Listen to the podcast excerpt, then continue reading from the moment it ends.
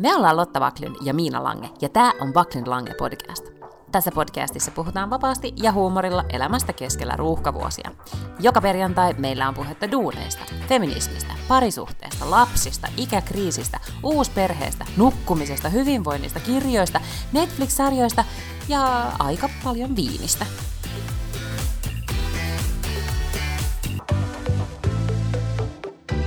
Tästähän tämä käynnistyy. Täällä käy kaikki härvelit päällä. Täällä ei käy mikään härveli, nyt käy. Puhu, Lotta Backlund. Miina Lange kuuntelee. No tervehdys Miina Lange. Oletko se keskellä valtamerta? No tavallaan joo. Päädyttiin nyt sitten tänne Kotlantiin keskelle Itämeri, tuo lienee tuo meri tässä välissämme. Niin nyt ollaan sitten siis täällä, tultiin mm, vaikka toisessa päivänä kanojen kanssa ja kissan kanssa ja lapsen kanssa – Musta... Ja nyt siis kerta kaikkiaan aivan luvan kanssa, että ette edes niinku salaa. Ei salaa, kyllä siis, ja, ja kyllä kaikki muutkin olivat hyvin, siis voi sanoa, että laiva oli lastattu lomalaisilla, että siellä ei kyllä, toki turvaväleistä varmaan välitettiin jonnin verran, mutta, mutta oli ehkä semmoinen niin kuin, ei semmoinen tietkö haudan vakava hiljainen tunnelma, mikä oli vielä silloin toukokuussa, kun tultiin yli. Että nyt oli vähän semmoinen jo niin kuin, rai rai, kesä, Ruotsalaista kesä, kesäriemua. Kyllä. Mut joo. Kuulostaa hyvältä. Ja nyt me ollaan sitten täällä lapseni, ootas mä laitan tämän mikin vähän paremmin. Lapseni ei ole vielä ymmärtänyt, että olemme täällä koko kesän. Hän on koko aika niin, että kun päiväkotikaverit jää vielä päiväkotiin, että joko mennään kohta takaisin ja joko pääsee leikkimään kavereiden kanssa. Ja nyt tämä, tämä varmaan tuntuu niin kuin vankilasaarelta hänelle, mutta, mutta tota, Mutta lapset on onneksi niin lyhyt muistisia, että kohta se on unohtanut kaiken ja on silleen vaan, että tämä on taas tämä uusi normaali. Niin, uusi normaali on siis se, että hän, hän katsoo valtaisia määrää piirrettyjä just nyt, koska äidin pitää esimerkiksi tehdä sisutuksellisia toimenpiteitä ja, ja tiedätkö, tehdä kaikkea niin kuin valmistella kesää. Mulla on muun muassa tämmöinen, mm-hmm. niin kuin, mä aion, mikä se on, laastoittaa, tai silleen kun on muuri, rakennettu tähän meidän terassin ympärille, niin mun pitäisi niinku laas, laastilla niinku tasata se ja sitten maalata se. Mm-hmm. Se on esimerkiksi mun nyt projekti ennen kuin muu perhe tulee paikalle. Se kuulostaa ihan hauskalta, mm. terapeuttiselta jotenkin. No tavallaan, ja sitten kun mun mies teki sitä, niin mun mielestä hän ei niin kuin oikein osannut tehdä sitä, niin sehän Just. Kumpikaan meistä ei osaa selkeästi tehdä tätä hommaa, koskaan ei oikein tehty. Toki hän on tehnyt varmaan enemmän kuin minä, mutta mä sitten siinä toteamaan, että mä ehkä osaisin tehdä tämän paremmin, jolloin mitä hän tietenkin vastaa siihen. No, tee sitten. Ja, tee niin, sitten. Ja, ja mm. nyt kun mä yritin kysellä, että miten se laasti sekoitetaan, että, että jaksaks mä pyörit, niin pitää sitä porakonetta, missä on se laastin sekoitusterä, niin tota, niin sitten se oli vaan sille, mm, tuskin, mutta ihan siis tee, tee miten lystäät, ihan sama. Niin tästä on nyt tullut mulle tämmöinen vähän prestiisiprojekti, joten mä joudun nyt tietenkin sen sitten jollain tavalla toteuttamaan. Mä ymmärrän, että me nauhoitetaan siis torstaina, huomenahan on juhannusaatto, eli äh, mä en tiedä, onko juhannuksena yleensä Ruotsissa edes aamupäivällä mitkään paikat auki, mutta nyt sitten rynnistät sinne johonkin paikalliseen koorautaan ja kysyt erittäin yksityiskohtaiset ohjeet, mutta et kerro sitä Antonille, vaan sitten kun Anton tulee sinne, sä oot vaan silleen, niin kuin, että no ei tämä nyt niin helvetin vaikeaa ollut, että tässähän tämä nyt niin kuin on erittäin tyylikkäästi. Eikö niin? Sitä paitsi YouTube on mm. keksitty. Mä katsoin YouTubesta jo tosi paljon erilaisia videoita, missä näytettiin, miten se homma tehdään. Ei ollut vaikeaa. Nonni. Mm. Väline, välineet ratkaisee tässäkin asiassa ja raaka-aineet. Mä uskon. Niin. No mutta siis tämä ja meidän juhannussuunnitelma, me ollaan siis nyt lapseni kanssa täällä kaksi. Nyt on hirveän epäselvää, että onko täällä jotain paikallisia juhannusjuhlia, eli näitä tanssitaan salon, juhannussalon ympärillä tyyppisiä ratkaisuja, mutta tota, ajateltiin käydä vähän kylillä kääntymässä ja katsomassa meininkiä ja sitten muuten ottaa aika rauhallisesti täällä meillä. Meillä on tota, tämmöinen City-juhannus, jos me nyt ei muutenkaan ihan hirveän mökki-ihmisiä olla, että mehän ollaan jotenkin usein oltu sitten ulkomailla kesällä tai, tai juhannuksena, mutta nyt sitten ollaan täällä keskustassa, niin tänne on luvattu siis 30 asteen hellettä nyt juhannukseksi, mikä musta, niin kuin, että uskon kun näen, mutta voi olla, että todella tapahtuu näin. Niin äh, vähän tuossa heruttelin Facebookissa ihmisiltä, että jos joku haluaisi lähteä piknikille johonkin puistoon, sellaiselle porukkapiknikille. Mm-hmm. Mutta muuten me ollaan kyllä ihan vaan täällä niin kuin silleen kotioloissa ja varmaan sitten jotain pientä ulkoilua ja ehkä uimista ja semmoista. No onko siellä mitään kokkohommeleita?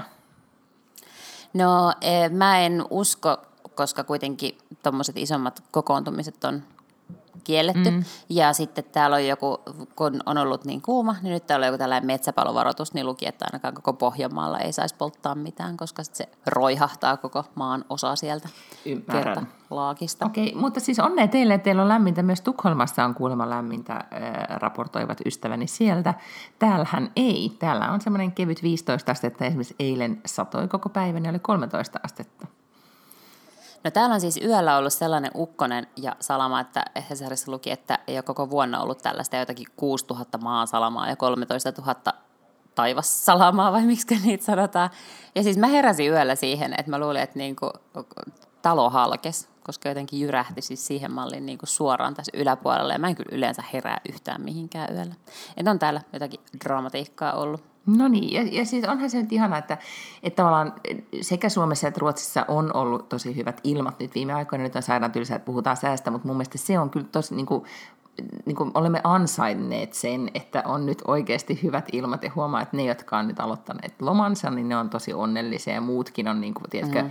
vapaus koittaa ja kaikki postaa, ainakin mun some on täynnä järvi- ja maisemakuvia ja ikään kuin kotiseuturakkautta sekä, sekä siellä että täällä. Että jotenkin semmoinen niin kuin, että Italia, kuka sitä edes kaipaa, ja sitten vaan kaikki postaa. tota.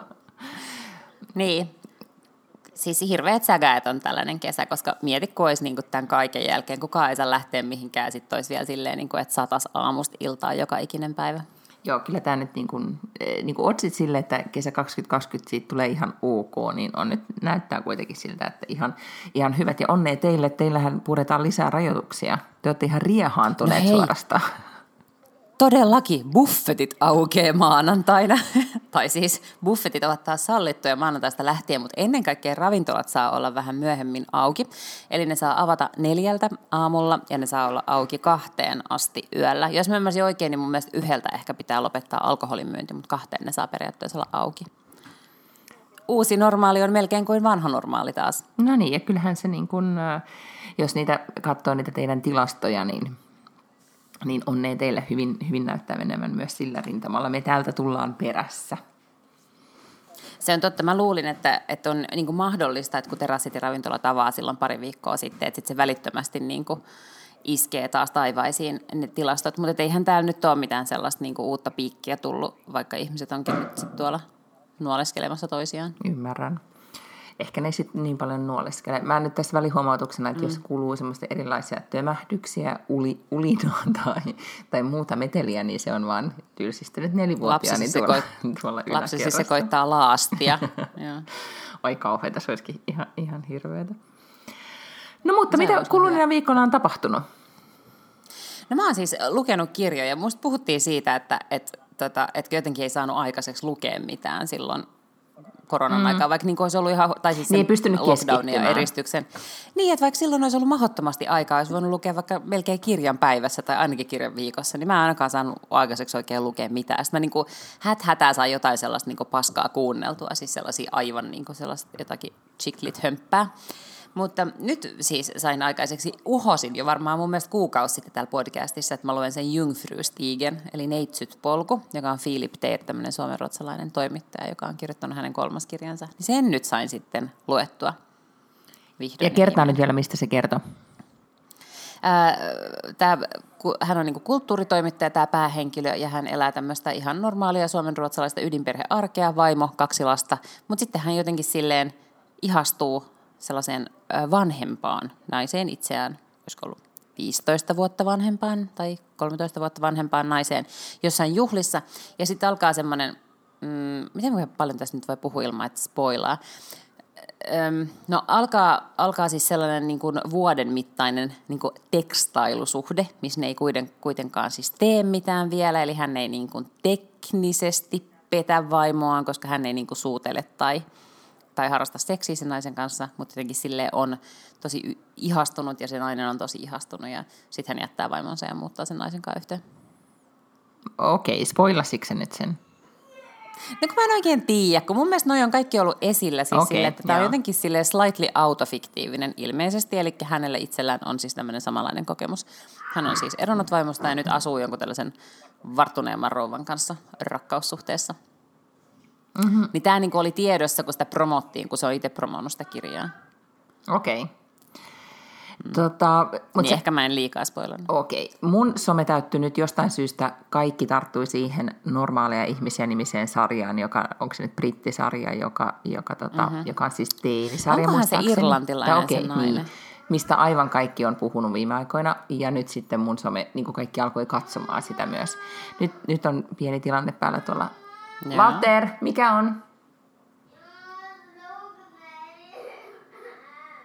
Hmm. Käyn nyt tarkastamassa. Okei, okay, jo pieni hetki tarkastan. Menin, nyt käynnistin uudestaan, mutta menin vain tarkastamaan, koska oli sosiaalinen paine, että sä sanoit. Muuten mä Huutanut sille antanut hänen olla siellä. Hän siis jotenkin tuli sohvalta alas. Ai se. No niin, mutta yhtä kaikki siis, juu, tämä normaaleja ihmisiä, joka on siis niin irlantilainen teini slash nuorisodraama. Tai en mä tiedä, mutta se nainen ainakin mun mielestä kirjailija on irlantilainen. Mä en ole katsonut sitä sarjaa siis. Okei, okay.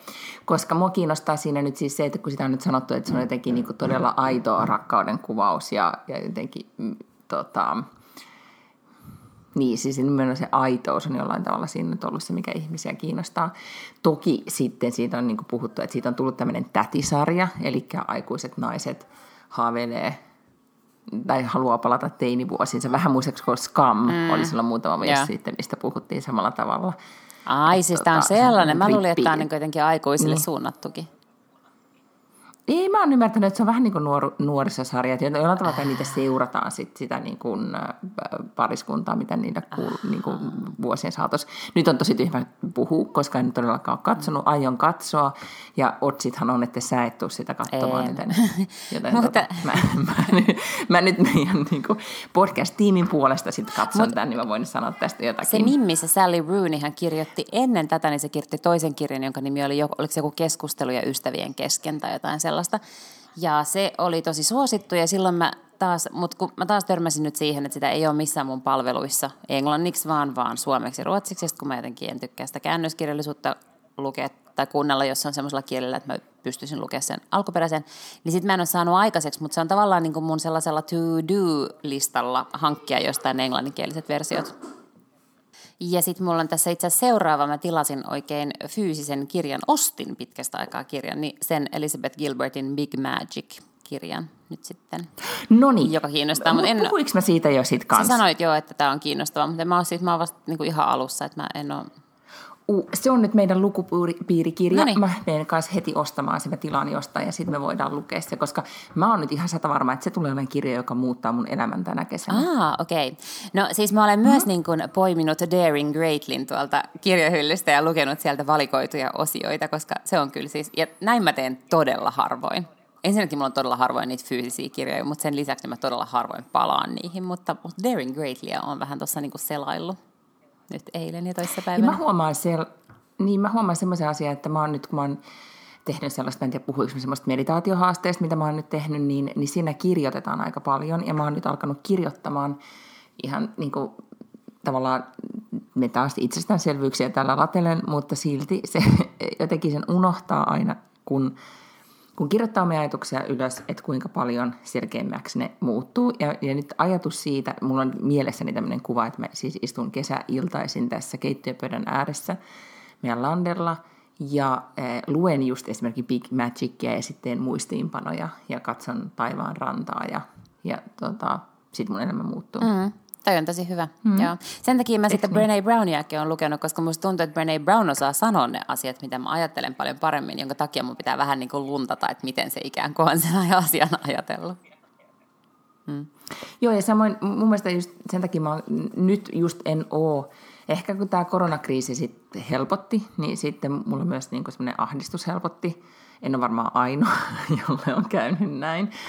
mutta, tota, mä muistan silloin niin pari-kolme kuukautta sitten, niin, niin mua jotenkin auttoi tosi paljon, kun mä kuuntelin sitä sanon nyt Elisabeth Gilbertia kaikissa podcasteissa, missä se oli ja, ja to, sen näissä TED Talkeissa mm. ja muuta, koska hänellä on erittäin hyvä tapa just sanottaa tunteita tai sitä, että miten, tai selittää elämää. Yeah.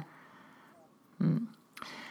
Mutta siis mähän nyt tartuin semmoiseen kirjaan, mä en muista miksi.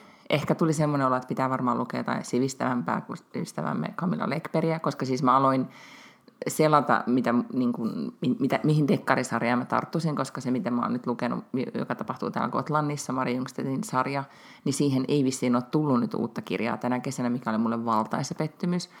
Niin, tota, niin mä ajattelin, että jotain mun pitäisi niin sit lukea. Sitten mä aloin lukea jotain, olisiko se ollut Anna Janssonin sarjaa, joka on myös täältä Gotlannista, ja se ei ollut yhtään niin mukaansa tempaava. Niin sitten mä ajattelin, että äh, mä en nyt käytä aikani näihin dekkareihin, että mä otan sivistävää. Ja sitten mä otin jotenkin se, vissiin se systeemi, algoritmi tarjosi mulle, että tarvitsisit ehkä tätä niin Hararin sen ihmisen lyhyt historia, jonka varmaan kaikki on lukenut jo silloin sata vuotta sitten, kun se tuli, mutta minä nyt sitten mm. tartuin siihen nyt. Mä siis todellakaan en ja. ole sitä lukenut, että se on kyllä mulla kanssa käynnissä. Mä oon ehkä joku, olisinkohan mä kymmenen pinnaa kuunnellut tai jotain sellaista. No mä kuuntelen sitä nyt suomeksi, ja, ja se jotenkin niin kuin, on, ei esimerkiksi iltaisin just voi, koska tosi helposti nukahtaa, mutta, tota, mutta päivisin tälleen kun puuhailee kaikkia juttuja, niin sitten sitä, sitä voi kuunnella. Ja se on aiheuttaa musta semmoisia niin kuin, just kun katsoo esimerkiksi Netflix-sarjaa, kun, tiedätkö, kun kahden ruudun taktiikalla alkaa ne selvittää asioita, mitä siinä tapahtuu, tai tapahtuuko tämä oikeasti, tai miten tämä nyt menikään, niin, tota, niin, mä, niin joutuu googlettaa asioita, ja nyt mulla on ihan tämmöinen sama taktiikka, kun mä kuuntelen, niin mä silleen, ne puhuu jostain Australiassa asuneesta isosta pussieläimestä, jonka ihmiset kai jotenkin niin kuin aiheutti sen sukupuuton joskus todella, todella kauan aikaa sitten, niin mä halusin tietää, miltä se eläin näyttää, sitten mä googlailin sitä, ja tiedätkö, niin kuin alan selvittää lisää niitä asioita, mikä on tavallaan aika, aika hauskaa, oppii lisää juttuja. Ja sitten mä välillä mietin, että onko tähän nyt ehdottomasti sitä tietoa, mitä mä tarvitsen. Mutta sitten mä ainakin huomannut, että mä tiedän tosi vähän, niin kuin, tiedätkö, niin kuin hyvin kaukaisista mm-hmm. asioista. Ei vissi, se jotenkin san, ei saanut sanoa esihistorian aika, piti sanoa joku muu juttu, mutta mä en enää muista, mikä se termi on. Aivan, joo. Niin, mutta viihdyttävää. Mä siis myös etin täältä, niin seitsemän prosenttia mä oon siitä kuunnellut, ja mä siis kans suomeksi sitä kuuntelen, koska sitä ei ole mulla. Siis mitä kuuntelet englanniksi vai Ei kun suomeksi kuuntelen. Niin, joo. Joo. Sitten tosin löytyi tämmöinen kirja, mikä voisi olla sulle, joka on Talking with Serial Killers. Uh, uh. kuulostaa hyvältä. Niin, se jotenkin voisi sopia sulle. Tota, mä ajattelin niin, että mm, mä joudun odottaa, että mä saan lisää ihmisiä tänne Mä eilen just aloin niin miettiä, että pitäisikö mun yhtä semmoista murhapodcastia alkaa kuuntelemaan, että juu ei. Ymmärrän, joo. Et, mä, mä, mä joudun odottaa niin kodin turvajoukkoja Kyllä. tänne ensin ennen Kyllä. kuin tota. Ja sitten itse asiassa toinen kirja, mikä mulla on nyt kesken, on ähm, Bren alla mina brev, joka on siis ruotsalaisen... Oi, se on ihana, ihana, ihana. Ja siis mun täytyy nyt tunnustaa. Niin, jos mä olisin Alex kertonut Schulman vielä tämän loppuun, on... vaikka tämän lauseen. Okei, okay, niin, anteeksi, anteeksi, joo, anteeksi, tiedä, anteeksi, hän on. Niin, joo, anteeksi. niin Alex Schulman on siis ruotsalainen. Ää, se pitää semmoista tosi suosittua podcastia, semmoisen jonkun Siggen kanssa, jonka nimi on vaan joku Alexa Sigges podcast tai jotain sellaista. Ja tota, niin, niin on siis äh, Ruotsissa hyvin kuuluisa ja hyvin kuuluisasta suvusta ja on siis kirjoittanut tällaisen kirjan. Mutta mä nyt luen sitä ruotsiksi, mutta se on olemassa myös suomeksi ja se on mun mielestä esimerkiksi just jossain Helsingin kirjastossa niin ollut yksi varatuimpia kirjoja, eli on siis mitä ilmeisen suosittu myös täällä. No niin, jatka. Joo. Saanko nyt tunnustaa Joo. rakkauttani Alex Sulmaniin? Ole hyvä. Joo, kiitos. Tota, juurikin näin, että hän on siis Alexa Siken podcast, jota mä oon kuunnellut, siis ne on kohta podannut varmaan kahdeksan vuotta tai jotain, mä oon kuunnellut niitä aina, ja nehän on siis, ne käyttää ihan hirveästi aikaa siihen, että ne käsikirjoittaa sitä podcastia. Me ollaan varmaan joskus aikaisemminkin puhuttu siitä, että ne aina tuo niinku uusia ideoita ja ajatuksia, ja ne analys, niinku nykykulttuurista puhuu, ja näin ennen ne puhuu paljon enemmän niinku privaattielämästä, nykyään ei niin paljon niiden ähm, tätä podcastin julkaistava yhtiö tai yritys niin meni nyt siis äh, paikallisen tai ruotsalaisten niin kuin alkoi pitämään tämmöistä yleistä, mikä taisi podcast-tilastoa, mm-hmm. niin kuin tyylin, että, että missä on kaikki podcastit siis samassa paikassa, koska tällä ei ole ollut semmoista, mä en tiedä, onko Suomessa sellaista sellaista taulukkoa, mistä näkee, että onko, onko tota, kuinka suosittuja kaikki on, että kaikilla on ollut vähän omat tapansa mitata. Ja tämä yhtiö, joka julkaisee podcastia, joka on Aleksin vaimon omistama mediayhtiö, niin ei ole suostunut menee siihen aikaisemmin. Mä en tiedä mistä syystä, ja nyt ne sitten meni. Ja tässä se oli iso uutinen pari viikkoa sitten, kun tuli tieto, että Aleksin Siiken podcasti on edelleen, tai on, on Suomen, niin kuin Ruotsin isoin podcast. Et sillä on siis satoja tuhansia kuuntelijoita viikossa. Mm. Ja mä kuuntelen sitä myös osin siis sen takia, että mä pidän paitsi niiden äänistä, ja niillä on aika semmoisia, vähän myös semmoista mm, niin unisatuna välillä, että jos ei saa unta, niin sitten ottaa jonkun jakso, jonka muistaa, että oli tosi hyvä, ja sitten vaan kuuntelee sitä. Ja en ole kuulemma ainoa tämmöistä, niin kuin, että he ovat suosittuja uni, uniseuralaisia myös.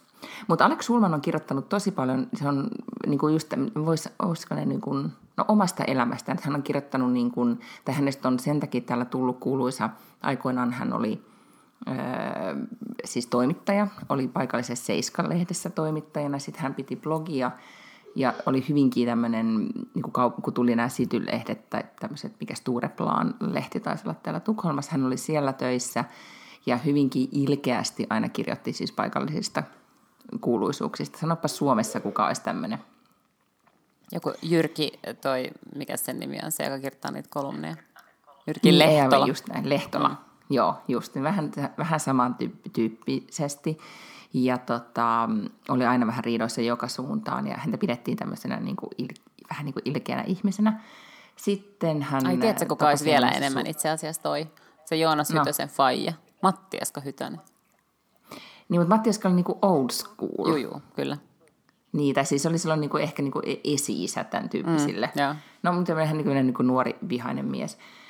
Öö, mutta sitten hän, hänen suuri haaveensa oli tulla kirjailijaksi ja hän, tota, hän tapasi vaimonsa Amanda, nykyisen Sulmanin, joka siis on, heillä on myös, hänellä ja hänen siskollaan iso podcast tälle Fredaspodden, mistä ollaan varmaan puhuttu joskus. Yhtä kaikki hän sit, ja sitten hän toteutti tämän kirjailijan unelmansa. Hän kirjoitti ensin niin kuin vaimostaan kirjan, niin kuin heidän rakkaustarinastaan, mutta sitten hän alkoi kirjoittaa niin kuin, niin kuin omasta elämästään, että ensin suhteestaan isän, isän kuoleman jälkeen ja sitten muutaman vuoden sen jälkeen suhteestaan äidin, jolla oli alkoholist, joka oli alkoholisti.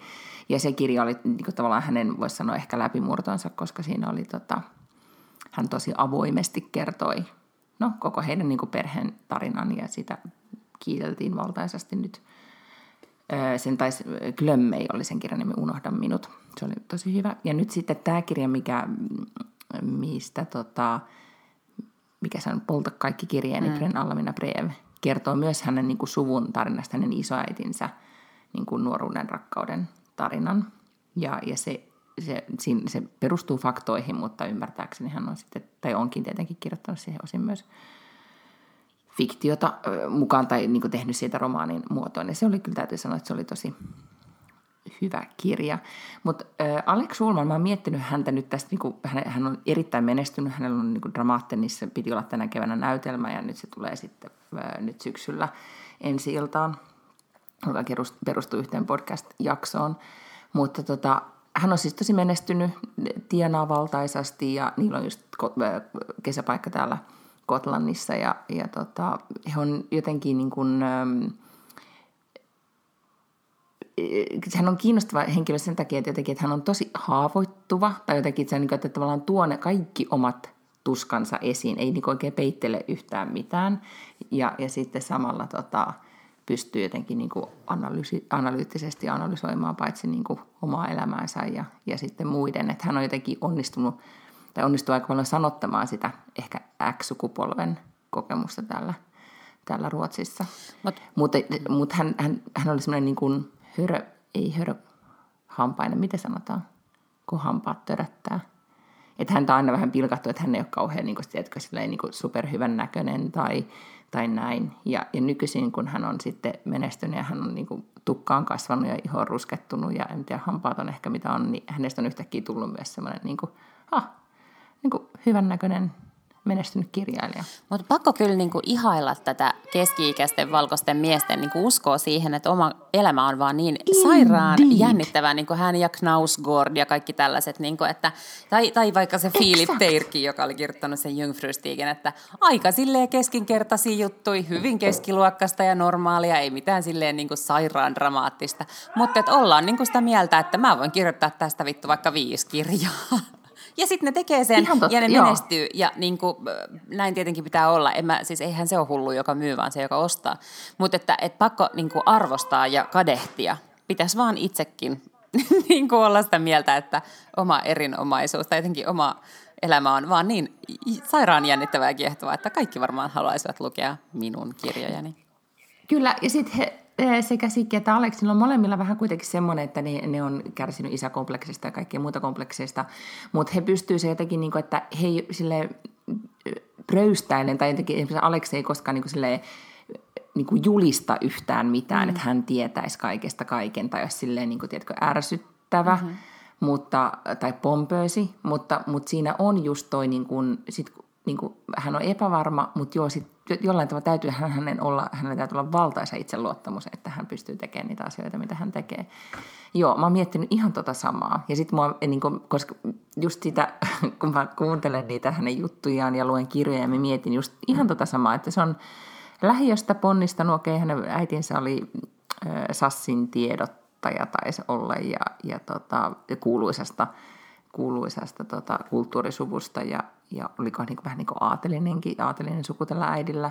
Ja sitten isä on, ähm, su- suomalaiset sukujuuret Allan Schulmanilla, eli että hän ihan siis, äh, ymmärtääkseni hän, puhuiko hän, hän ihan siis suomea, mutta ei sitten enää lapsille. Mutta yhtä kaikki, aika niin kuin siis peruslähtökohdat todella, niin, niin tota, niistä hän on kyllä onnistunut ammentamaan valtaisesti. Hmm. Niin ehkä vähän turhauttavaa. No ehkä vähän. Juuri tuolla tavalla niin kuin kuvasit. Hmm. Hmm. Mutta tätä, ehkä pitäisi vaan itse, tiedätkö, töräyttää tuosta menemään joku kirja. Vaan. Ehdottoman, joo joo, ja, ja siis aiheesta kuin aiheesta. Mm, aivan, joo. Ja tietenkin niin kuin ehkä, ehkä sitten vielä niin kuin, tietenkin, että hän on tehnyt, ja kaikki ne, jotka on tehnyt siis 20 vuotta kirjoittaneet esimerkiksi, niin kuin hän on tehnyt, mm. niin hän, hän alkaa jo, nyt me ollaan nyt siinä iässä, ja sitä hän alkaa olla jo ihan hyvä Juu. siinä, mitä hän tekee, Kyllä, kyllä, koska hän on kai. tehnyt sitä niin pitkään, että tietenkin se on tota... Enkä mä sano, että ne kirjat on siis huonoja. Mä vaan tarkoitan sitä, että musta se on vaan jotenkin niin siistiä, että niille ei käy mielessäkään, että voisiko mun elämä olla niin epäkiinnostavaa, että jengi ei haluaisi lukea, vaan on silleen, ei, tämä on niin kiinnostavaa, että minun pitää kirjoittaa tästä kirja, joka myy satoja ja tuhansia. Niin kuin ne on myynyt, siis joku Knausgårdin, se mikä Mein Kampf mm-hmm. se onkaan, niin siis sehän Kyllä. on aivan järjettömän suosittu. Se on käännetty vaikka miten monelle kielelle. Mä en itse saa siitä kiinni, mä en niinku tajua, mä oon yrittänyt, mä oon aloittanut, mutta, mutta se skulaa todella monelle. Niin ja siis jos miettii näitä niin kuin tosi moni, tai niin kuin tosi, niin kuin sanoin, mainitsit, mikä tämä oli autofiktion, että se, tavallaan sen tyyppistä kirjallisuutta nyt, että kaikki kirjoittaa omasta elämästä. Ja tietenkin siinä onkin niin asteeroja, että kuinka hyviä tai huonoja mm. ne kirjat on. Mutta se, että, että jotenkin ehkä tämä aika on ollut niin kuin tosi otollinen sille kaiken somen ja muun myötä, että meitä, me olemme niin kuin loputtoman kiinnostuneita niin kuin toisten.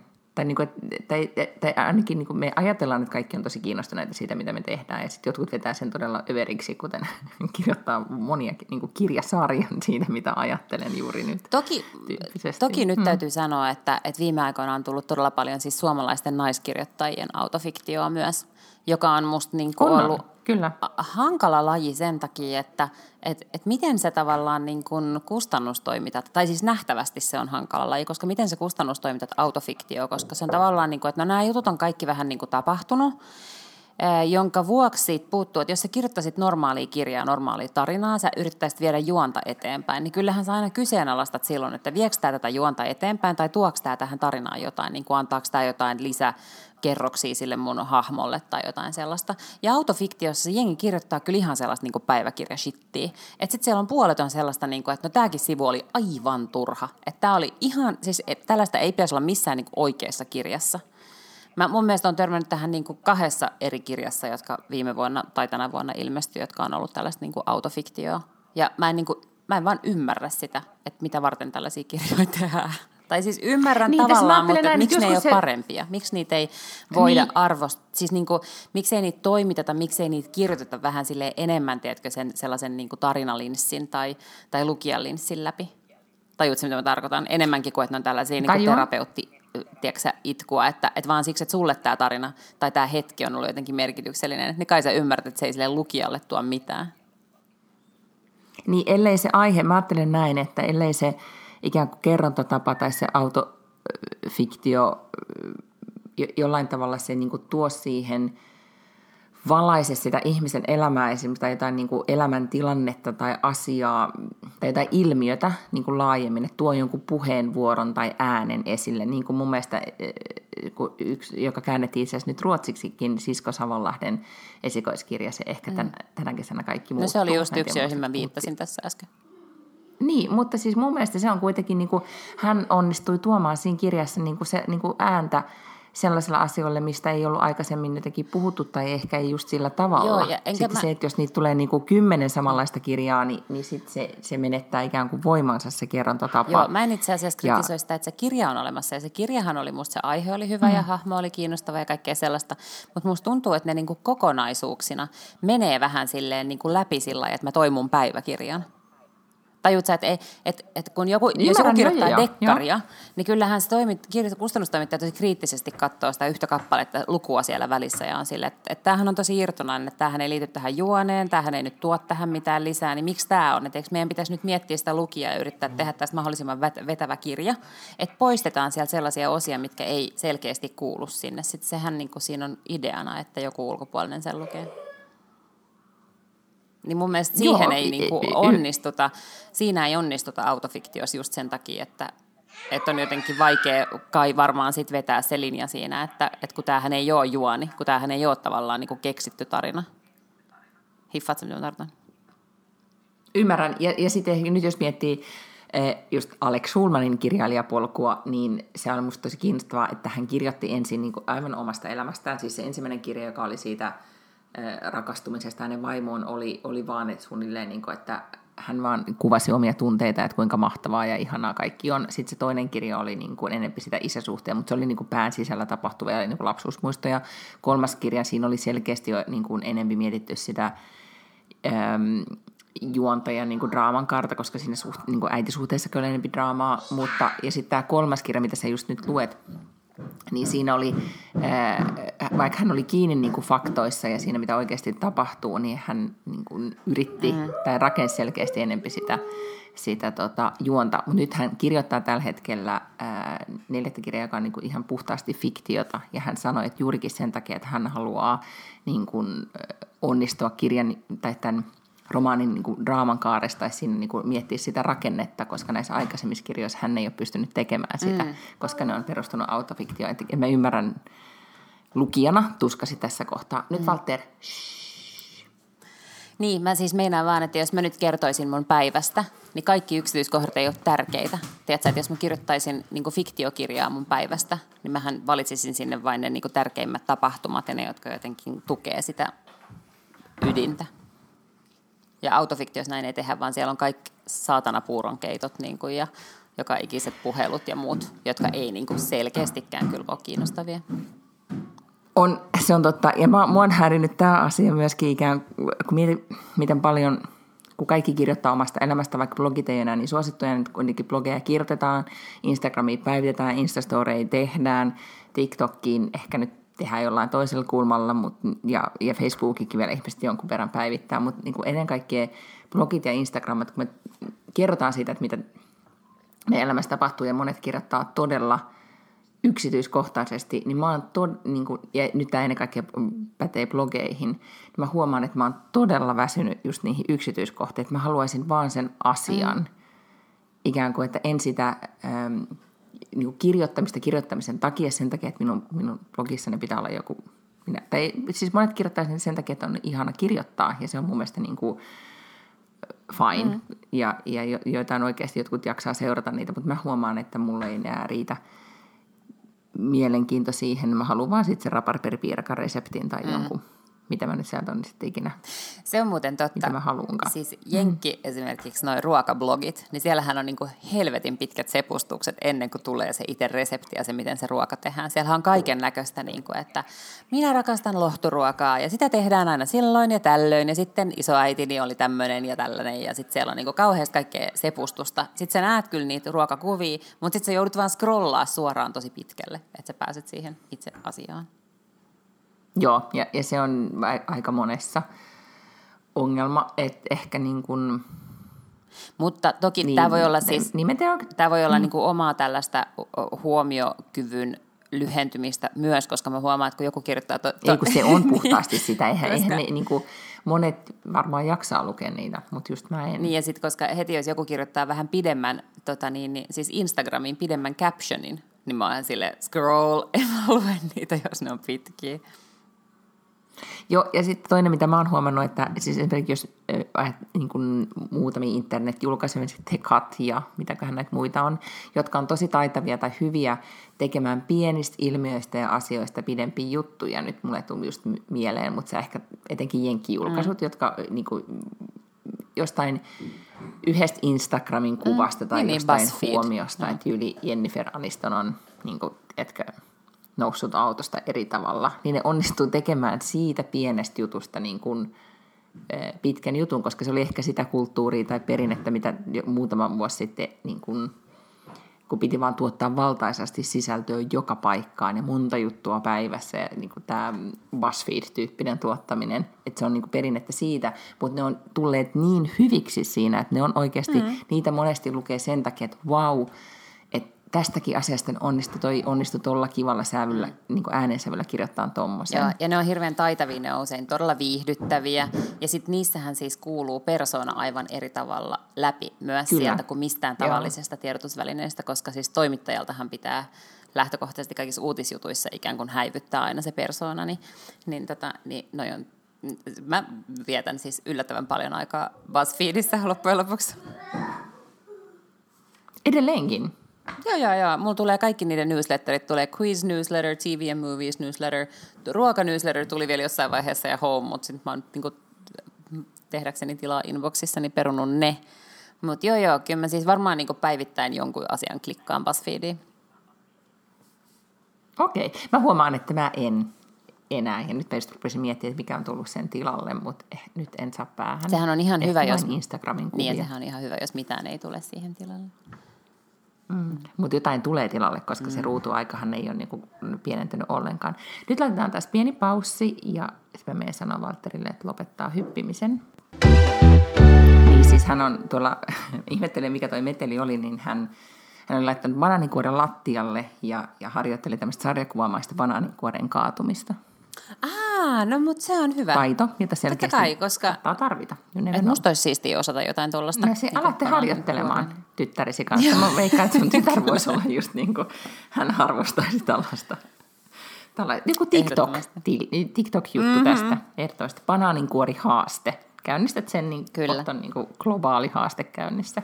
Hashtag banaaninkuori. Joo, just nyt kun, nyt kun ei pitäisi kaikkien rynnistää samaan aikaan johonkin siis tonne ö, päivystykseen ja sairaalaan, niin Ai nyt niin, sitten aivan just, on se riski, että ju- just korona-aikaan keksin jonkun tällaisen haasteen, joka aiheuttaa luun murtumia enemmän kuin mikään muu koskaan maailman historiassa. Niin nyt ei mitään tällaisia haasteita. Ymmärrän. No mutta kuule, nyt me ollaan niin kirjallisuusanalyysiä harrastettu Joo. tässä nyt tovi, mutta mulla oli yksi Niin aihe, mistä mä olisin, me viime viikolla sivuttiin jo sitä, että mä ajattelin, että, että nyt syvennän tätä teemaa vielä, koska nyt se on mulle kuitenkin niin ajankohtainen. Tiesitkö, että ihan kohta, olisiko se nyt sitten lauantaina, mulle tulee viisi vuotta Ruotsissa vuosipäivä, kun olen käynyt ilmoittautumassa Skatteverkettiin Ruotsissa asuvaksi. Hyvänen aika. Älä muuta. Onneksi olkoon. Kiitos, kiitos. Ja nyt minä sitten sitä kansalaisuutta niin tässä oikeasti sitten mietin, että pitäisikö sitä hakea. Ja lopullinen niitti, mä postasin sullekin ne kuvat, tuli tällä viikolla, koska äh, kruununpirissä Victoria ja Daniel juhlivat 10-vuotishääpäivää, mikä on käsittämätöntä, koska vastahan ne meni naimisiin. Muistan elävästi, katso, kuinka katsoin häitä ja kyynelehdin Danielin puheen aikana. Ja siitä on siis jo 10 vuotta aikaa. niin tota, he julkaisivat uusia tämmöisiä potrettikuvia, missä he käyskentelee linnan pihalla hienoissa vaatteissa. Ja kun mä katsoin niitä kuvia, niin tajusin, että hyvänen aika, minä haluan niin kuin kuningaskunnan alamaiseksi. Eli minä haluan kyllä kuningas, kuningaskunnan kansalaisuuden, koska on se nyt vaan, kun, kun kruunun prinsessa Elia Saabin mekossa pyörii puistossa, niin, niin mä haluan olla osa tätä kaikkea. Olisiko, onko hyvä peruste? Ihanaa. Kestääkö kriittisen On, on, ihan. Hmm? No, no ei, pitääkö tätä nyt kriittisesti tarkastella? Kyllä, riittää mun mielestä oikein hyvin syyksi. Ja sitten mä listasin asioita, mä itse asiassa rupesin oikein ajattelemaan, että miten mun elämä on muuttunut näiden viiden vuoden aikana. Ja tietenkin jo äidiksi tulo ja bonusperheys ja kaikkia muita tämän tyyppisiä asioita, mutta sitten on niin tosi paljon semmoisia pieniä juttuja, josta huomaa, että yhtäkkiä tekee tai ajattelee ruotsalaisesti tai jotenkin, niin kuin, että on omaksunut sitä, miten, niin kuin, miten ympärillä toimitaan osaksi omaa toimintaa. Ja mä mietin, että mitä mä alussa niin kuin jotenkin ihmettelin tosi paljon, nykyään mä en niin kuin ikään kuin kiinnitä niihin mitään huomiota. Mä listan mm-hmm. tämmöisiä isoja ja pieniä asioita, mitkä on tota, mitkä, mitä, havaintoja, mitä mä olen tehnyt ruotsalaisuudesta. Haluatko kuulla? Haluan Ei se mitään, kerro tota, Tämmöisiä niin pieniä juttuja, mitä, mitä mä huomaan, että mit, mitkä kuuluu mun arkeen tai jotenkin niin kuin on tosi oleellinen osa elämää, niin on tämmöisiä, nyt mä listasin, niin kuin, nämä ehkä liittyy ennen kaikkea sit lapsiperhe-elämään, niin tota, on maatsek, eli eväät. Ja, ja siis niin kuin, varmasti suomalaisissakin päiväkodeissa tai kouluissa joka puolella on, niin kuin, että tehdään eväät mukaan, mutta se, että, että on niin kuin maatsek, että on termospulloon tehdään joku, niin kuin, tiedätkö, makaronit ja nakit tai lihapullat ja jotakin, jotakin muuta. Ja ja niin kuin maatsek tehdään niin kuin aina, mihin tahansa mennään, jos on pienikin retki johonkin suuntaan tai metsään tai koulussa tehdään jotain tai jotain muuta, niin aina tehdään maatsek. Ja täällä on jotenkin niin kuin todella paljon mm. niin myynnissä kaiken maailman rasioita ja systeemejä, mihin niitä maatsek-asioita, eli eväitä voi sitten laittaa. Ja mä alussa jotenkin vähän niin kuin yhtään ymmärtänyt tätä kulttuuria, että on niin kuin, ja mun mielestä koko sana maatsek kuulostaa jännittävältä, niin tota, mm-hmm. eli ruokapussi tai säkki. Niin täällähän siis jengi kulkee, varmaan kyllä Suomessakin, nyt mä en ole kiinnittänyt silloin aikoinaan tähän huomiota, mutta siis täällä on myynnissä semmoisia niin kuin lunchveska tai semmoisia kasseja, missä lukee niin kuin vaikka, että dagens lunch, ja, ja sit sä sinne pakkaat sun niin kuin päivän ruuat ja roudaat ne töihin ja takaisin. Niin. Lunchbox, niin kuin Amerikassa Niin. Ja ruotsiksi on maatsek. Ja sitä aamuisin sitten niitä makaroneja keitetään ja pakataan termospulloa, että lapsi saa pikkurepun mukaan, koska ne sattuu menemään metsään jonnekin ja sitten ne, sitten ne syö siellä eväitä. Ja tämä on siis vanhempien velvollisuus tehdä maatsekkejä. Niin kuin Amerikassa on just siksi niin, että pakataan lounas mukaan. Niin, siellähän usein pakataan siis, tai varmaan niin kuin ehkä enemmän ennen vanhaa, mutta pakattiin siis ihan koulupäivän ruoaksi. Suomessahan ne saa aina, lapsethan saa mukaan koulusta tai päiväkodista niitä eväitä, jos mennään jonnekin.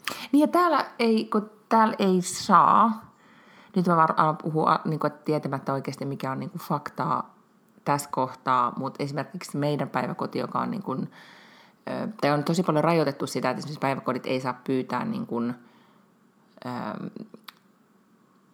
teki rahaa tai ekstra maksui mistään tuommoisista asioista, että niiden pitää tarjota se, tai sitten ne voi kyllä pyytää vissiin, että, että, että, voi lapset ottaa ruokaa mukaan. Että siis meidän päiväkodissa näillä eväillä katetaan, oliko se niin kuin kerran viikossa, niin kuin, niin kuin tavallaan lounas, että ne on jossain metsäsretkellä ja mm. näin, että se jotenkin niin kuin, sitten en tiedä mihin ne muuten ne käyttää sit rahaa. Ne on, niin kuin, kun tämä on yksityinen päiväkoti, niin kuin aika monet päiväkodit täällä on.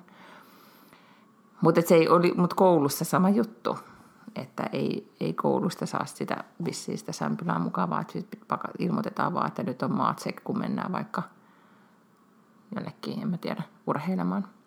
No yhtä kaikki. No sitten oli tämä Fredagsmys, joka nyt varmaan Suomeenkin jo, niin kuin Suomessakin jo siitä puhutaan, mutta se, että kuinka tärkeä se ruotsalaiskulttuurissa on, että se perjantaina niin kuin kitataan koko, siis pitää olla hyvää ruokaa ja sitten mennään sohvalle ja maataan siinä ja katsotaan telkkaria ja syödään sipsejä ja ehkä usein just takoja, että on takoperjantai. Jos Aha, menee niin kuin okei. tavalliseen markettiin ja katsoo, mitä ihmisillä on perjantaina siinä hihnalla, Ja kaikki niin siinä on vaan takoja. takoja, hirveät määrät. Plus tämä irtokarkki-juttu, se on nyt vähän hilliin, mikä tämä on, hilliintynyt, se ei ole Suomeen.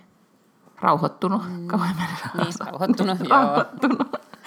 Rauhoittunut, mutta, mutta tota, tämähän, tässä maassa syödään ihan valtaisesti irtokarkkeja, ja niitä irtokarkkiseiniä on joka puolella siis, ja tosi isoja sammioita joka puolella, ja nimenomaan se, että on että se on nimenomaan sitten karkkipäivää lauantai, ja sitten ehkä niin isoja säkkejä rohmutaan sitä karkkia. Ja aikuisetkin syö karkkia ja jotenkin tilastojen mukaan niin se oli jotenkin valtaisa määrä, miten tässä maassa syödään karkkia. Tiedä, onko Suomessa sokeriveroja tätä nykyään?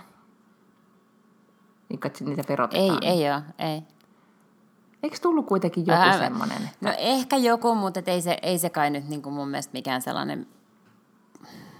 Mä en muista, miten siinä kävi, kun ei se nyt mikään niin kuin kunnollinen sokerivero Niin kuin täällähän ei, siis karkkipusseja ei sinänsä ole niin paljon kuin Suomessa, koska Suomessa on oikeasti todella edistyksellisiä niin kuin karkkipussivalikoimia ja, ja niin kuin uutuuksia tulee koko aika ja näin. Mutta siis täällä ei ole. Täällä on ne samat Malagon parhaat ja suolaiset apinat ja mitä kaikkea nyt niitä onkaan. Mutta, tota, mutta sitten irtokarkeissa on sitten valinnanvaraa. Mm-hmm. No sitten äh, vuosikortti Skansenille. Niin, se, Okei. Mitä?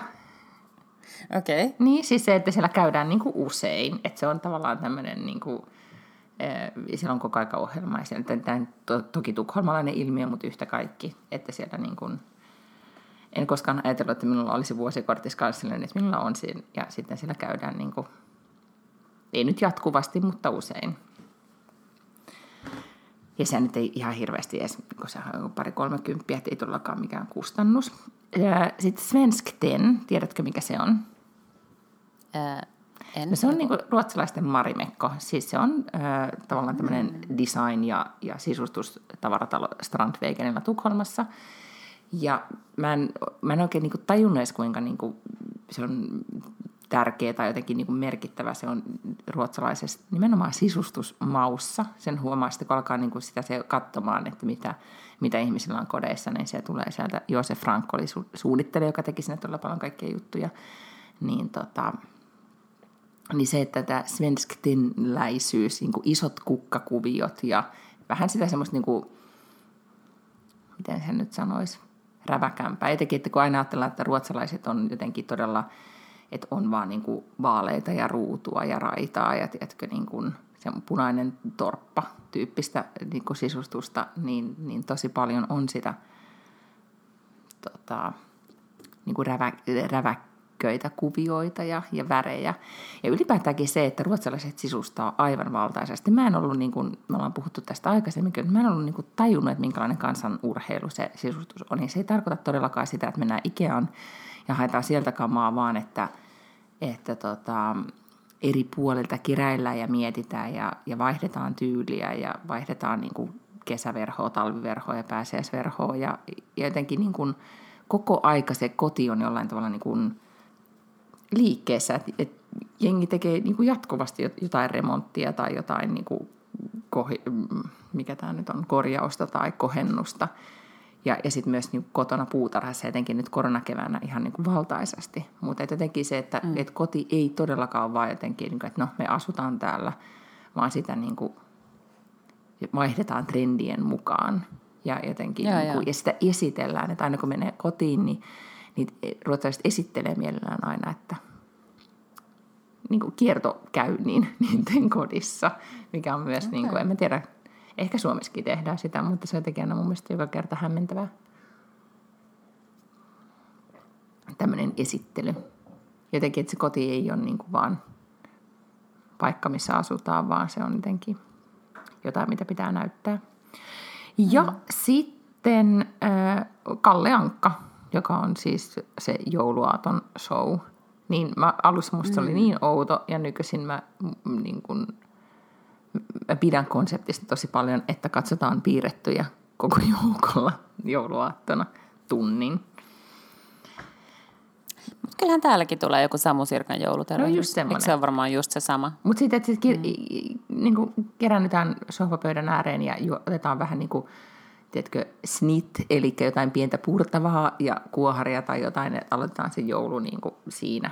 Sitten niin kuin, se on vähän kuin joulurauhan julistus, mutta, mutta, Niin just. mutta kuitenkin niin kuin tälle Disney-henkisesti. Öö, ja sitten, mitäs mulla oli muuta? Niin, siis tämä, miten ruotsalaiset, kun aina katsoo nytkin taas juhannuksena, kun katsoo ruotsalaisten Instagramia tai ylipäätään, miten he juhlivat, niin aina ajattelee, että voi, että, että miten ne onnistuukin aina, että kaikki on niin, niin kuin huoliteltua, nättiä ja täydellistä tai mietittyä. Niin arvaa, miten ne sen tekee No, ne oikeasti keskittyy siihen juttuun. Että ne, ne, se ei tule niin kuin ikään kuin, kun nämä pitää juhlista ja juhlimisesta ja siitä, että elämässä jotakin kohokohtia, niin, niin nehän ei vaan niin kuin tuu ne kohokohdat sun elämään, vaan ne, niihin oikeasti pitää sit niin kuin panostaa. Ja, ja ruotsalaiset tekee sitä tosi paljon, että ne miettii, että tietenkin ehkä nyt mä puhun vaan ja ainoastaan kuin omasta lähipiiristä, mutta kaikki miettii jotenkin tosi tarkkaan sitä, että, että mitä milloinkin tehdään ja mikä on teema ja minkälaiset on kukat ja systeemit ja jotenkin, tai minkälainen event siitä kaikesta tulee. Ja ehkä sekin riittää, että se on vain joku niin perinnejuhannus, mutta silloinkin ne asiat on, niin kuin, että ne Ruotsin liput on siinä pöydästä niin kuin koristeena ja on, tai esimerkiksi syntymäpäivä sankarin siinä kakkukahvi tarjottimella, joka tuodaan sänkyyn aamulla, niin siinä on aina se Ruotsin lippu. Ja etenkin, että on, tehdään, niin kuin, eikä ne liput ole se juttu, vaan että aina niin kuin ekstra effortteja, jotka kaikki on vähän niin kuin, ha, mietittyä ja nättiä. Ja, mm. ja kun kiertelee kaupoissa tai ylipäätään seuraat, mitä ihmiset tekee, niin ne todellakin niin kuin etukäteen miettii, että näin, ja sitten ne toteuttaa sen. Että tämmöinen elämäntyyli, kun mulla on välillä, että jaa, että olisipa kiva, että olisi jotain kivaa, ja sitten menee kauppaan sillä, öö, nyt on ihan kaikki ostettu, kaikki serveetit, kaikki kukat, kaikki niin kuin on jo, tiedätkö, loppuun myyty, koska kaikki on panostanut tähän niin kuin silloin viikkoa kaksi aikaisemmin, että ne on valmistautuneet. Niin sen mm. ne osaa. Ja se pitää kyllä todellakin antaa heille.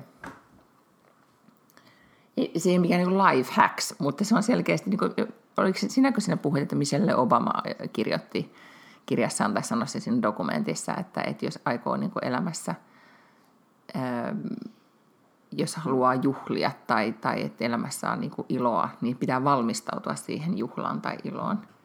Että se ei vaan... ri- Niin kuin en ole tu- siis niin kyllä todellakaan Okei, sanonut. Ei jäisi mulla mieleen mutta se, tota, että se ei vaan riitä, että toivoo, että voi kun tapahtuisi jotain kivaa, vaan pitää niin laittaa asiat tapahtumaan. Tai sulle ehkä näin suomenruotsalainen, että mä voisin kuvitella, että suomenruotsalaisessa kulttuurissa on vähän tätä samaa. Mutta, niin voi olla, joo. Mutta että, että se on ehkä semmoinen, mikä huomaan, että olen niin kuin, enää mun ei tarvitse kirjoittaa kalenteria, että osta just niin kuin tyyliin, mitä ne toisella juhannuskukat niin kuin kaksi viikkoa aikaisemmin, että muista, muista tämä, että nyt mä jo tiedän, mitä asiat, niin kuin, missä, missä ajassa ne pitää tehdä, jotta ne tulee, jotta on sitten valmistautunut, kun, kun se päivä koittaa. Esimerkiksi just ne kuuluisat Lucia-juhlat, mistä me ollaan puhuttu aikaisemmin, että miten ne yhtäkkiä tempaa ne Lucia-puvut ja systeemit jostain kaapista, niin ne on aina varaus, Niin. varautunut tiedä, edellisenä että se- vuotena, että näin on. Tuossa on kyllä tosi paljon samaa kuin suomenruotsalaisessa. Oli kyllä koko mun lapsuuden ajan on ollut joku sellainen niin kuin valkoinen Lucia leninki ja sellainen Lucia kruunukin oli jossain tuolla vintillä niin kuin monta monta vuotta. Ja mm, Joo, mä luulen, että Jotenkin siinä on kaikki tosi paljon kuulostaa sitä, kauhean kyllä, tutulta. että tehdään niin kuin, että tehdään tosi niin kuin, ja, ja panostetaan siihen, että asiat näyttää niin kuin, mä satuin katsomaan, muista, sä, et- sä oot varmaan ollut liian nuori, mutta, mutta Prips Blå, sä tiedät sen äh, ruotsalaisen olutmerkin, joo, niin kuin niiden mainokset oli just 95 tuli esimerkiksi semmoinen niin kuin klassikko, klassikoksi noussut mainos, mikä oli siis, itse oluthan ei ymmärtääkseni, en juo olutta, mutta ei ole mitenkään superhyvää, mutta, mutta mainostoimisto käänsi tämän brändin kelkan ihan täysin, kun ne teki tämmöisen niin jossain saaristossa kaveriporukka purjehtii tai, tai viettää mökillä juhannusta ja, ja tota, tekee just, kaikki on niin, niin täydellisen ruotsalaista juhannus viettoa ja niin edelleen. Ja se oli hyvännäköisiä ihmisiä. Just silleen, kun 90-luvun mainoksissa oli, että on hyvä musiikki, Tuomas Ledin musiikki soi taustalla ja tiedätkö, ihmiset hymyilee ja välillä kuva viipyilee ja semmoista, niin kuin, no niin kuin Leviksen mainokset oli tai mitkä tahansa mainokset silloin.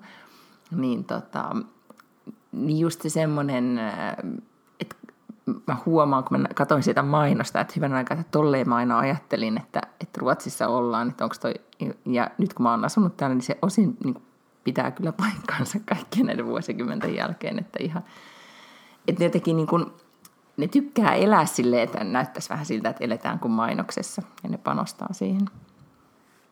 No nyt ei muuta kuin kuponkia sisään, niin... No ei niin, että tästä tulisi tämmöinen, niin kuin, että sitten yhtäkkiä mustakin tulisi semmoinen, niin kuin, hmm. että kamera alkaa viipyillä elämässä. Niin kuin, Kyllä, just että niin. Yhtäkkiä heit, heit, kun heitän tukkaa taaksepäin ja nauran iloisesti ja minun se, Juhannus Seppelin on juuri oikein tehty eikä semmoinen outo niin kuin viime vuonna oli. Että ehkä sitten se... Mit, Miten tämä nyt sitten konkreettisesti tapahtuu tämä asia? No vissiin sillä, että laitetaan joku hakemus sinne migraation verkkettiin johonkin jollekin viranomaiselle. Mutta no, luki siinä, että siis säännöissä jotenkin oli niin, että jos on niin kuin pohjoismainen kansalainen, joka on asunut viisi vuotta, niin sitten se on vähän niin kuin ilmoitusasia. Mutta ehkä ne kuitenkin jotkut taustat katsoo, että, mm. että, että ei ole varmaan niin, kuitenkaan olet... mitään testiä, että osaako kuinka monta kiloa karkkia syö vuodessa ja onko, osaako tehdä juhannusseppeleen ja kuinka monta snapsilaulua osaa. Mutta Suomessa esimerkiksi kansalaisuuteen vaaditaan siis just jotain tuommoisia tiettyjä, ja siellä on kyllä joku tämmöinen, että, että riittävä kielitaito tai jotain tämmöistä, mutta sitten siellä on muun muassa nuhteettomuus. Aika se sun pitäisi nyt jotenkin pystyä sitten todistamaan, mutta mä veikkaan, että nuhteettomuuteen riittää ihan se, että ei ole niin avoimia hakuja päällä tai että ei ole ehkä niin törkeitä väkivaltarikoksia jotenkin viimeisen viiden vuoden tai linnatuomioita vähän aikaa. No nyt sopii toivoa, että mikään Lahti menneisyydestä niin ei paljastu sitten näille. Mä luulen, että ne rikokset on hei vanhentunut. en tiedä, saa, saa, tota, saa nähdä, että miten, miten mulle sitten käy. Tota, mun pitää tästä nyt lähteä, koska mä aion käydä kuntosalilla ja mun pitää mennä alkoon, koska mä en yhtään muista, milloin, että onko se alko auki huomenna, kun on juhannusaatto. No ei se kyllä ole, koska juhannusaatto. Se on niin. yhteistä näille kahdelle maalle, että alkossa on käytävä niin kuin, hyvissä ajoin ennen juhannosta. Ja sekin on yhteistä niin. näille kahdelle maalle, että kyllä vissiin juhannuksen aika paljon juoda alkoholia. Mm. Enhän minä nyt paljon aio juoda alkoholia, mutta jos nyt yhden tai kaksi lasillista tässä juhannuksen aikana sitten kuitenkin. No ilman muuta, olet, olet sen ansainnut. Niin siis sä, siinä nyt tuossa Pirteän pinkissä topissa lähdet nyt kuntosalille sitten treenaamaan. Mm-hmm, joo, niin sitten voi hyvällä omalla tunnolla vähän juoda viiniä illalla tai huomenna tai ylihuomenna. No mahtavaa. Mä mm. menen nyt sitten laast, la, laastottamaan. Laastittamaan, joo. Mitä? Tästä sitten ikinä Sekoittamaan sementtiä tai laastia. Se on nyt mun seuraava urakka. Muistatko, että viime viikolla sä lupasit, että sä laitat semmoisia mekkokuvia no, mä en löytänyt, missä mä en käynyt missään keskustassa sit sen jälkeen. Sitten mä kävin yksissä viisivuotissynttärillä puutarhan juhlissa, mä en kehdannut niitä äitejä alkaa siellä kuvaamaan. Mutta mä, Aa, mä ajattelin, että sä ottanut vaan netistä kuvia. Mä voin etsiä jo netistä. Ai mä ajattelin, että halutaan niinku oikeaa todistusaineistoa. Mutta sen lisäksi mä haluaisin nyt, että sä laittaisit kuvia siitä sun laastitusoperaatiosta meidän Instastoriin. Ilman muuta. Ehkä teen siitä semmoisen YouTube-videon, että näin teet. Tutoriaali. Joo, erittäin hyvä. Mä myös laitan siis Bripsflown mainoksen, niin kaikki, jotka muistaa sen vuodelle 95, uh. niin voi sitten tuota, postaa siihen Ruotsin lipun kuvan äänestää, että pitäisikö me laittaa vielä Insta-äänestys, äänestätkö, että halu, pitäisikö Miinasta tulla Ruotsan kansalainen vai ei? Kyllä, ja se on sitova kansanäänestys. Nimenomaan sen mukaan Eikä mikään neuvoa antava. Just näin. Mm. No mutta kuule, me, meillä on nyt erityyppiset fyysiset aktiviteetit edessä. Sä todennäköisesti, tota, tai mä veikkaan, että mä hikoilen enemmän kuin sä, kun mä sekoitan Se voi olla. mutta yhtä kaikki. Me toivotaan nyt siis kaikille oh, rentouttavaa juhannosta. Erittäin hyvää juhannusta. Joo, pysykää viileänä, koska vissiin nyt sitten tulee kuuma juhannus. Ja älkää hukkuko. Mm, tietty. Pus pus!